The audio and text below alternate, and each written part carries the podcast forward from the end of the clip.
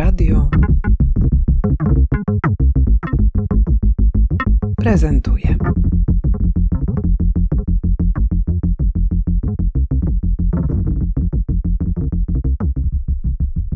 Katarzyna Szydłowska-Schiller, kuratorka wystawy Cyrk w Warszawskiej Królikarni. Zapraszam na wystawę.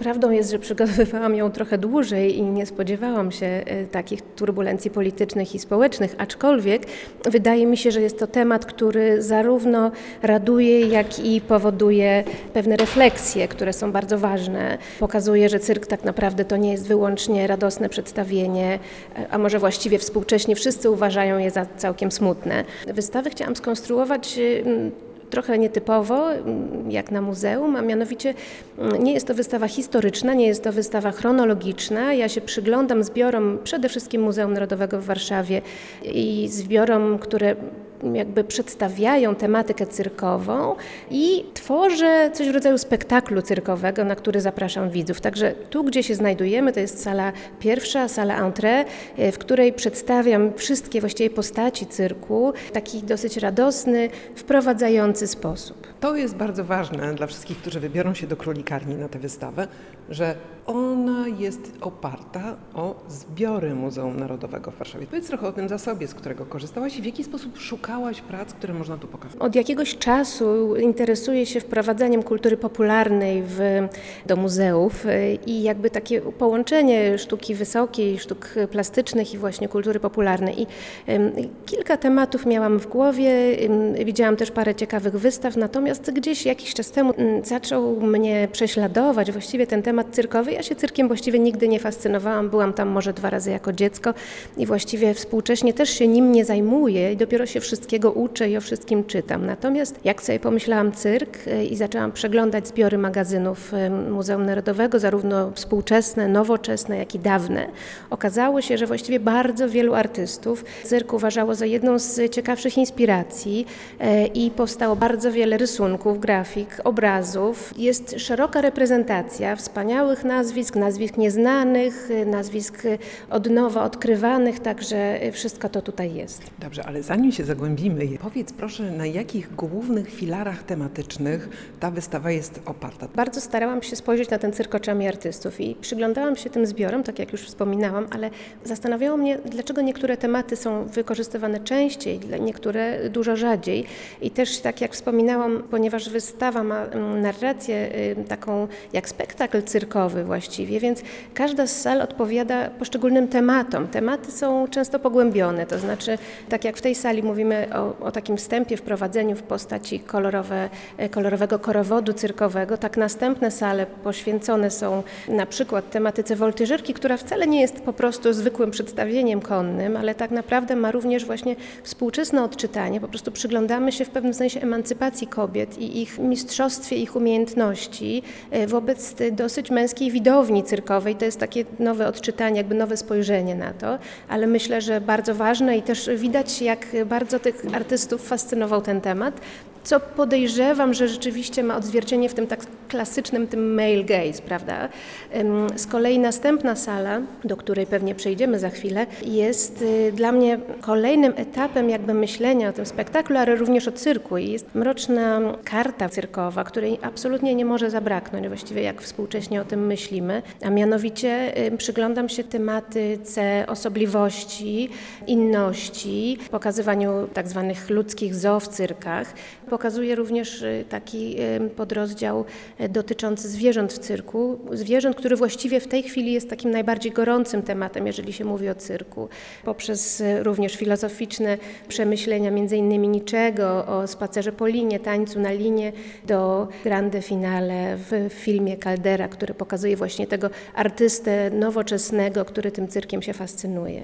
Ja muszę powiedzieć, że byłam zaskoczona bogactwem wątków, które pod tym wydawało się trochę spróchniałym, skompromitowanym, nielubianym dzisiaj i mocno oprotestowywanym koncepcie cyrku można było odnaleźć. Które wątki musiałaś opuścić? Czego się tutaj umieścić nie udało?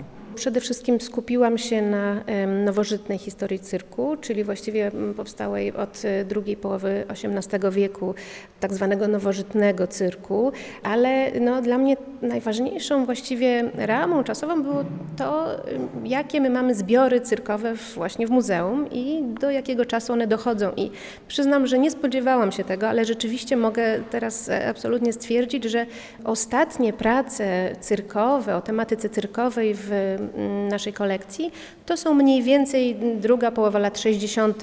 Natomiast y, y, artyści w pewnym momencie, w połowie lat 60., po prostu przestali się interesować tematem. I y, bardzo ciekawe wydaje mi się przyjrzenie się temu, dlaczego tak się stało. Oczywiście mam swoje podejrzenia. Wydaje mi się, że to właśnie dostęp do nowych mediów, czyli do telewizji, przede wszystkim kina, prawdopodobnie nowych rozrywek spowodował zwrot. No i dlatego tak bardzo zależało mi również, żeby uwspółcześnić tą wystawę, dlatego zaprosiłam artystów współczesnych do udziału. I tutaj właśnie w tej pierwszej sali mamy pracę Alicji Bielawskiej, Pawilon Kolorów, którą zrobiła specjalnie na tą wystawę. W ostatniej, przedostatniej właściwie sali jest y, rzeźba Norberta Delmana, szkic y, dla parków królikarni Akrobaci. Ym, Jest to szkic, ym, dla tego model właściwie, dlatego że rzeczywiście rozważaliśmy postawienie tego w parku. Y, Może jeszcze się uda zrealizować y, za jakiś czas. No i mamy jeszcze dwie prace. Jedna praca powstała trochę wcześniej, są to, są to fotografie z cyklu Znikający cyrk Rafała Milacha. W pewnym sensie ta wystawa oprócz takiej narracji cyrkowej ma również taką narrację życiową trochę. W takim razie chodźmy. Ale widzę też, że tak będę zerkać na te ściany i tutaj właśnie, no bo trudno przyjść obojętnie obok tych prac. Tutaj jest i praca Andrzeja Wróblewskiego. Wróblewskiego. Picasso. Twoja obietnica, że znajdziemy tutaj pracę artystów zafascynowanych cyrkiem. Absolutnie, tak. To znaczy, ym, oni musieli być zafascynowani cyrkiem, skoro ten cyrk przedstawiali. To był ważny element y, kultury wizualnej w tamtych ich czasach y, i dlatego ten cyrk był mm, no, tak y, bardzo obecny. No, Picasso, Leger czy Paul Klee, artyści, tacy z tych takich największych nazwisk, których tu mamy, y, no i Calder oczywiście, to są artyści, którzy ten, tym cyrkiem po prostu fascynowali się od młodości i cyrk towarzyszył im właściwie przez całą twórczość w jakiś sposób. Artyści odzwierciedlali bardzo właściwie to, co interesowało publiczność. Na początku rzeczywiście myślę, że pewien olśniewający spektakl, to błyszczenie, kolory, oświetlenie, bo przecież cyrki zaczęły być oświetlane czy światłem gazowym, czy światłem elektrycznym. To bardzo zmieniało to, jak się widziało to, te spektakle, te przedstawienia. I myślę, że wielu, wiele osób nie miało jeszcze takich świateł w domu, a w cyrku właśnie można było wszystko zobaczyć. W pewnym momencie myślę, że mm, artyści i widownia zaczęli też szukać jakichś takich głębszych przemyśleń. Pamiętajmy też, że cyrk przede wszystkim był rozrywką dla dorosłych. Oczywiście dzieci tam były, to nie była rozrywka zabroniona, nie było tam specjalnie dużo mm, takich jakichś niedozwolonych żartów czy złego słownictwa, wiadomo. Natomiast to była rozrywka y, dorosłych. Dzieci tak naprawdę to dopiero po wojnie jakby nastąpił taki zwrot, że właściwie dorośli zajęli się zupełnie czym innym. I to te dzieci ciągnęły rodziców do cyrku, ale wcześniej mm, czy Picasso właśnie, czy wszyscy ci artyści po prostu przesiadywali w cyrkach. To oni fascynowali się zarówno przedstawiającymi, jak i widownią. Więc rzeczywiście najpierw olśnie, pew- pewne olśnienie, kolor. Y, Później rzeczywiście myślę, że mm, to, że wszyscy zdawali sobie sprawę z tego, że te triki, te przedstawienia, które wykonywali akrobaci czy woltyżerzy, to były po prostu bardzo trudne do wykonania, były bardzo niebezpieczne. Zdarzały się oczywiście wypadki i także właściwie cyrk był też miejscem dosyć dramatycznych wydarzeń i chyba to też fascynowało wszystkich, że mogło się coś źle udać. Tak? To bardzo ludzkie. Chodźmy w takim razie dalej. Ten dźwięk w tle, który się tu pojawił, to jest po prostu poranne sprzątanie. Powiedzmy o tym, e, żeby, żeby wyjaśnić skąd się wziął. Ale tutaj ten wątek emancypacyjny, o którym wcześniej już powiedziałaś, jest bardzo interesujący. trzech różnych artystów związanych z berlińską secesją. To są prace, które również w naszym muzeum, czyli Max Lieberman, e, Paul Holz i Hans Maid. I, niepozorne rysunki, grafiki właściwie, ale właśnie tutaj pokazują trochę różnorodność tego spojrzenia na kobietę. Ta środkowa grafika w ogóle absolutnie fascynująca. Em, Wręcz przypomina taką dominatrix, tak? Że jakby rzeczywiście jest to kobieta em, absolutnie panująca nad zdziczałym koniem. Em, I to y, jest, y, wydaje mi się, właśnie mm, bardzo ciekawe i też często odzwierciedlane przez artystów. A jednocześnie są to zarówno kobieta, jak i koń. To Tak, To- klasyczne motywy właściwie. klasyczne motywy grup zdominowanych przez patriarchat. O tak, Tak, o, tak, w ten sposób. Oczywiście można o tym zawsze myśleć, aczkolwiek myślę, że spojrzenie na, na kobiety, przynajmniej w literaturze takiej okołocyrkowej, bo rzeczywiście ja to może nadkładam, bo to, co widzimy, to jest jedno, natomiast rzeczywiście odczytanie może być trochę właśnie inne. Odczytanie może być tą fascynacją właśnie tą nową kobietą, bo mówimy o XIX wieku, mówimy o kobietach, których, mężczyznach, których żony chodziły w gorsetach i oczywiście to jest Zawsze to jest ten element erotyczny, on nie, nie sposób go wykluczyć, bo to nie jest taka czysta fascynacja umiejętnością.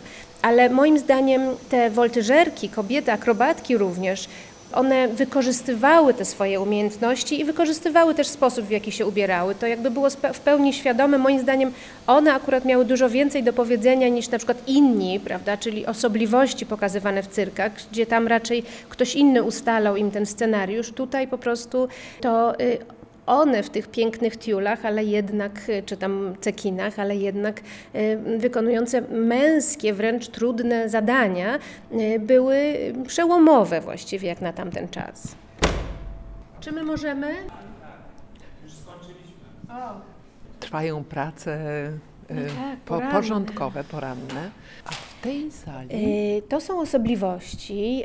Y, Tutaj mamy część dotyczącą zwierząt w cyrku, a po drugiej stronie część dotyczącą y, postaci występujących w cyrkach jako osobliwe. Tutaj rzeczywiście tresura, bat, przemoc treserów. No dzisiaj rzecz kompletnie już zanegowana i trudno o tym rozmawiać w taki aprobujący sposób. Myślę, że nie sposób pokazać tak naprawdę tego dramatu zwierząt cyrkowych. Zresztą za chwilę opowiem o, o tej ciekawej konstrukcji scenograficznej i co się w niej znajduje. Natomiast y, tutaj po prostu prezentuję czy fotografie menażerii, czy grafiki dotyczące właśnie stanu, w jakim zwierzęta były przechowywane, przetrzymywane w tych menażeriach czy w cyrkach. No i myślę, że ciekawy jest ten tryptyk tych trzech y, treserów, bo ten treser u góry jest ewidentnie treserem o złej twarzy z wielkim biczem, natomiast chciałabym zwrócić uwagę na te dwa poniżej, bo e, Anton von Aken to była rodzina sprowadzająca dzikie zwierzęta z najodleglejszych e, krańców świata. No i to przedstawienie tresera ze swoim tygrysem jest wręcz biedermajerowskim portretem rodzinnym, co jest bardzo ciekawe, bo jest to jakby takie właśnie uludzczenie tego zwierzęcia, dosyć nietypowe jednak jak na przedstawienie, ale artysta, ale może również i treser właśnie tego jakby chcieli, żeby mieć, żeby ten kontakt pokazać między nimi. Natomiast ten na dole grafika Maxa Slewokta jest właśnie tym wstępem do pewnego egzotycyzmu czy orientalizmu, który za chwilę będę opowiadać po drugiej stronie, a mianowicie po pierwsze jest to treserka żyrafy, co w ogóle pierwszy raz mi się zdarzyło, nie spotkałam się, że można było tresować żyrafy, ale można podobno. E, No i sama treserka mm, jest y, w takim egzotycznym stroju, półnaga, z piórami, więc jest to y, też jeszcze taki wątek, y, y, który się przejawia w ogóle w cyrkach, w dawnych cyrkach, a mianowicie braku konkretnego pochodzenia, narodowości. Ci cyrkowcy dobierali sobie swoje własne nazwiska, pseudonimy w zależności od sytuacji politycznej, fascynacji lub też tego właściwie czego oczekiwała widownia. No i niewykluczone, że to jest po prostu niemiecka artystka cyrkowa, która została przebrana za artystkę niemalże afrykańską, tak, w stroju takim. To Czyli też podkreślało... Zawłaszczenie kulturowe. Absolutnie zawłaszczenie 100%. kulturowe, tak, tak. Także y, no, tu prezentuję to, co mamy. Wcale nie ma tego tak dużo tak naprawdę. Jak już mówiłam o przyglądaniu się kolekcji, to również y, część z tych fotografii, które tutaj widać, y, są pożyczone z Muze- Muzeum Cyrkowego w Julinku, które jest, ma fascynujący zbiór, ale nieopisany i oczywiście też nieopracowany za, za dobrze, no i niekrytycznie oczywiście, więc po po prostu korzystałam e, pełnymi garściami. E, Tutaj zwierzęta występujące w cyrku w latach 70. wykonują te triki, które e, jakby było dla mnie ważne, żeby to pokazać, bo właściwie to, co tu widzimy na zdjęciach, potem przerobione jest w formie znaku przez artystów, plakacistów. Także. Ale jednak w tym pomieszczeniu główną uwagę przyciąga ten dziwny obiekt. To jest nos klauna. Mam nadzieję, że chociaż trochę to widać, a w środku esej wizualny Michała Matuszewskiego, który przyglądał się historii dramatycznej i właściwie bardzo smutnej historii Topsy, cyrkowej słonicy. Topsy była słonicą w cyrkach amerykańskich, y, słonicą, która przez 30 lat bardzo dzielnie wykonywała wszystkie sztuczki, o które ją proszono, ale w pewnym momencie zaatakowała swojego tresera i go zabiła. Prawdopodobnie w ogóle przez przypadek, natomiast zaczęła być trochę kłopotliwym zwierzęciem. E, Możliwe, że już po prostu mm, przekroczono jakąś tam, tak, tak czuję zresztą, że w pewnym momencie po prostu miała już dość, tak? I już, już nie, da, nie, moż, nie można było nad nią zapanować, w związku z czym przerzucano ją sobie z, z rąk do rąk, w końcu jednak e, jako niebezpieczne zwierzę postanowiono uśmiercić. I w 1903 roku na początku planowano ją powiesić, natomiast e, okazało się, że były bardzo duże protesty mm, Towarzystwa Praw Zwierząt y, i w związku z czym postanowiono przeprowadzić na niej egzekucję elektrycznością. Co zostało, dlatego jest tu trochę schowane w tym komicznym nosie, jako zupełne przeciwieństwo komizmu. W 1903 roku Edison i jego firma nakręcili film z egzekucji tej słonicy, gdzie y, Michał Matuszewski do tego filmu dodaje swój komentarz współczesny, swoją narrację opowiadającą zarówno o historii film, kina właściwie, jak i o historii zwierząt w kinie. No i opisuje trochę tą historię. Moim zdaniem to mm, jedna z ciekawszych tu prac właściwie i bardzo mm, współcześnie komentująca ten problem zwierzęcy. No to nie dość, że Edison prześladował Tesla, to jeszcze nie miał problemu z Nie, on nie, Nie, miał ja absolutnie tutaj- ja- problemów. Myślę, że przecież on jest również prekursorem krzesła elektrycznego, co myślę, że ta egzekucja słonicy w pewnym sensie przyczyniła się do rozwoju właściwie prac, dalszych prac nad, y, nad tą konstrukcją krzesła. Ale może to właściwie można było potraktować jako wystawę ilustrującą historię społeczną. Y, No tak, bardzo mi na tym zależało. Właściwie ja y, osobiście patrzę na ten cyrk właśnie poprzez pewne ilustracje sytuacji społecznej, sytuacji XX, XIX, XX wieku. Właściwie w pewnym sensie wydaje mi się, że przez to, że cyrk był taki egalitarny i trafiało do niego, jakby przychodzili do niego wszyscy ludzie, w związku z czym bardzo wiele poziomów e, odbioru tego cyrku również było i mm, można powiedzieć, że on rzeczywiście nie sam cyrk, ale właściwie to, co tu widzimy w różny sposób komentuje właśnie to, czym ten cyrk był. Na przykład ta praca tutaj to jest dla mnie odkrycie w zbiorach e, grafiki i rysunku dawnego. Praca Stanisława Wolskiego pokazuje bardzo piękną akwarelę, właściwie przepięknie szczegółowo wykonaną, przedstawiającą śmierć małego linoskoczka, czyli teraz jesteśmy tutaj w sali właściwie poświęconej akrobacjom i chodzeniu po linie, które właśnie również e, kończą się śmiercią, kończą się źle, kończą się smutno i też e, no, jakby zależało mi na tym, żeby pokazać e, tą drugą stronę cyrku, to, że tutaj widzimy samą śmierć jest zupełnie dramatyczne, natomiast y, są prace przedstawiające tak zwanych smutnych klaunów, które właściwie to pewnym sensie chyba fascynowało artystów najbardziej tak naprawdę, E, czyli przedstawienie nieuśmiechniętego klauna, nie tego rozradowanego, tego znanego z tych wszystkich wesołych gagów, tylko tego refleksyjnego, tego smutnego, tego, który zdejmuje maskę i wydaje mi się, że to e, przede wszystkim artystów fascynowało dlatego, że e, oni gdzieś widzieli swoje odbicie w tym smutnym klaunie. Takie przemyślenia prowadzą do pewnego wątku filozoficznego, który również tutaj, czyli właśnie tego balansowania na linie, tej te- trudu życia, właściwie utrzymania się między przepaścią, życiem i śmiercią. I właściwie tutaj też możemy mówić o metaforach. Na przykład za tobą tutaj jest e, praca Jedna z wspanialszych prac Paula Klee, pochodząca z 923 roku, utworzono w Bauhausie, więc ona jest bardzo charakterystyczna dla Klee i tamtego czasu. Natomiast Klee fascynował się zupełnie, tańczący na linie, tak? fascynował się zupełnie tym balansem. W pewnym sensie ta sala e, to są te dwie prace, które z jednej strony filozoficznie opowiadają o balansie, z drugiej strony pokazują ten dramat cyrkowy. A tu jesteśmy już w ostatniej sali. No, w ostatniej sali przed grande finale, w sali e, kulisy, chciałam oddać też głos samym cyrkowcom i temu, co jest za tą maską, a mianowicie chciałam pokazać ich e, życie codzienne, trud życia codziennego, trud pracy, trud ćwiczeń.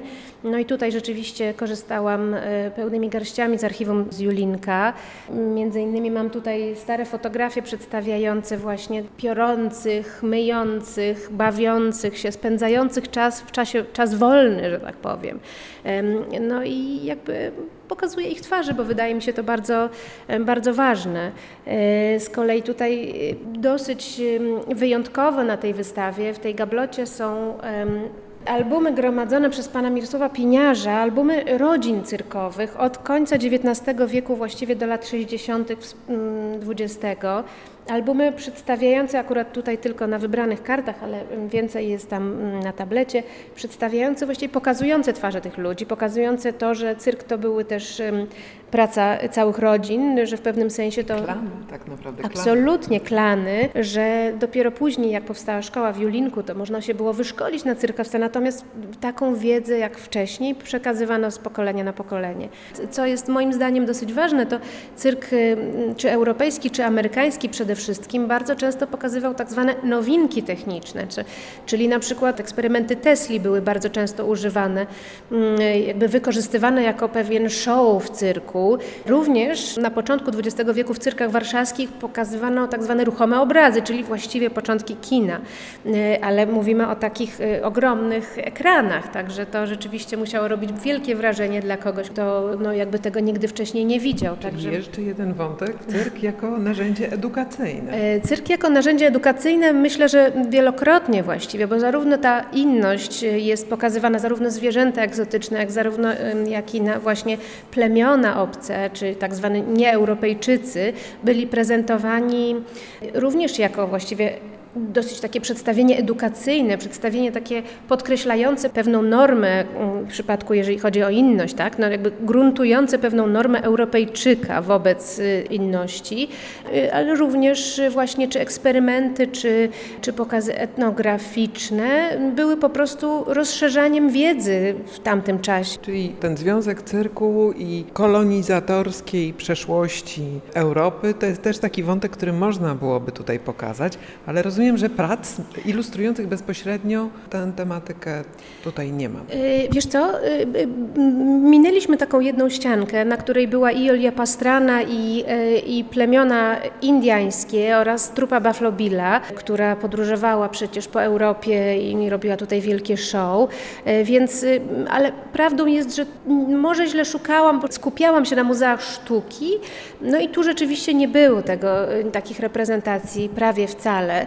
Natomiast y, już w Bibliotece Narodowej, skąd mamy na przykład te pocztówki przedstawiające trupę Buffalo y, właśnie coś takiego znalazłam. Także możliwe, że gdyby poszukać w innych miejscach, takich mniej typowych, y, archiwach tak naprawdę, możliwe, że miejskich, to po prostu te, wtedy bym mogła również archiwaliami ograć ten temat. Natomiast no, skupiałam się na sztuce. Tutaj nęci nas już ten ostatni akcent, ten wielki finał. To w takim razie zapraszam.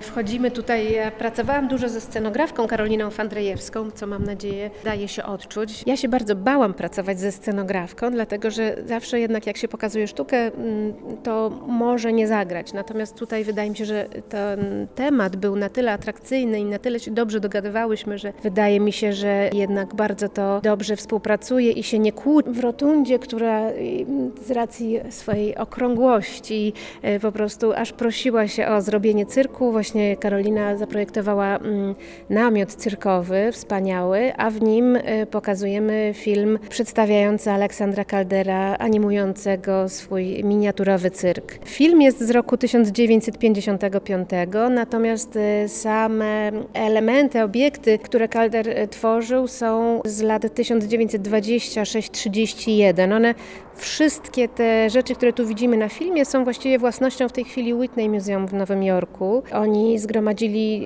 e, wszystkie elementy cyrkowe i dodatkowe rzeźbki e, około, około cyrkowe, także oni są bardzo bogaci w tematykę cyrkową, właśnie taką awangardową. Film jest absolutnie fascynujący.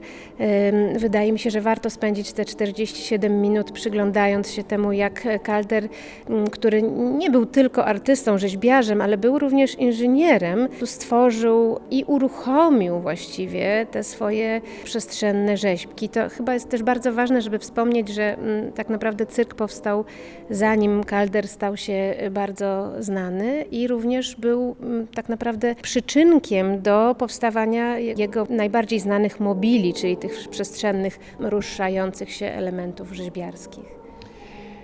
W takim razie pozostało nam tylko zaprosić wszystkich do obejrzenia wystawy, tak mm, bogatej w treści, e, fascynującej, miejscami Smutnej? smutnej i pokazującej najgorsze cechy człowieka, ale jednak ta ostatnia sala i ten film, który w ogóle jest absolutnie niezwykły, to jednak jest jakaś nadzieja, że człowiek także jest w stanie budować rzeczy piękne i mądre. To kiedy można oglądać wystawę? Wystawę można oglądać aż do 2 października, także i przez wakacje, i jeszcze przez wrzesień. Ja bym chciała zwrócić jeszcze uwagę na program towarzyszący. Mamy kino letnie poświęcone cyrkowi, również y, przygotowane przez y, Michała Matuszewskiego, więc y, cztery pokazy filmów y, wyjątkowych i nietypowych, ale cyrkowych oraz y, dużo wydarzeń i dla dzieci, i dla dorosłych oraz wykłady i oprowadzania, także bardzo serdecznie zapraszam. Bardzo dziękuję za rozmowę i oprowadzanie. Ja również.